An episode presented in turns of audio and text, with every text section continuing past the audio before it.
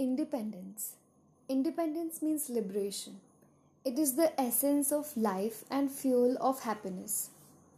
The moment we become the owner of our thoughts and master of our mindset, we become independent. Nobody is fully independent. There is always someone in your life without whose permission you cannot do certain things. Also, to live in a society, we are restricted in some ways. We have to follow specific rules even if we expostulate them. Though our hands are not chained, thoughts are.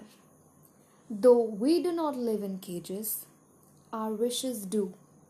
Though we are not slaves, our talent is. Nothing comes for free, not even freedom. It demands sacrifices. For the nation's independence, lakhs of lives are sacrificed. For the liberty of dreams, thousands of emotions are sacrificed. For the freedom of soul, hundreds of relations are sacrificed. Only the flowers of freedom can emanate the fragrance of positivity and optimism. This is the reason why people are ready to attain it at any cost.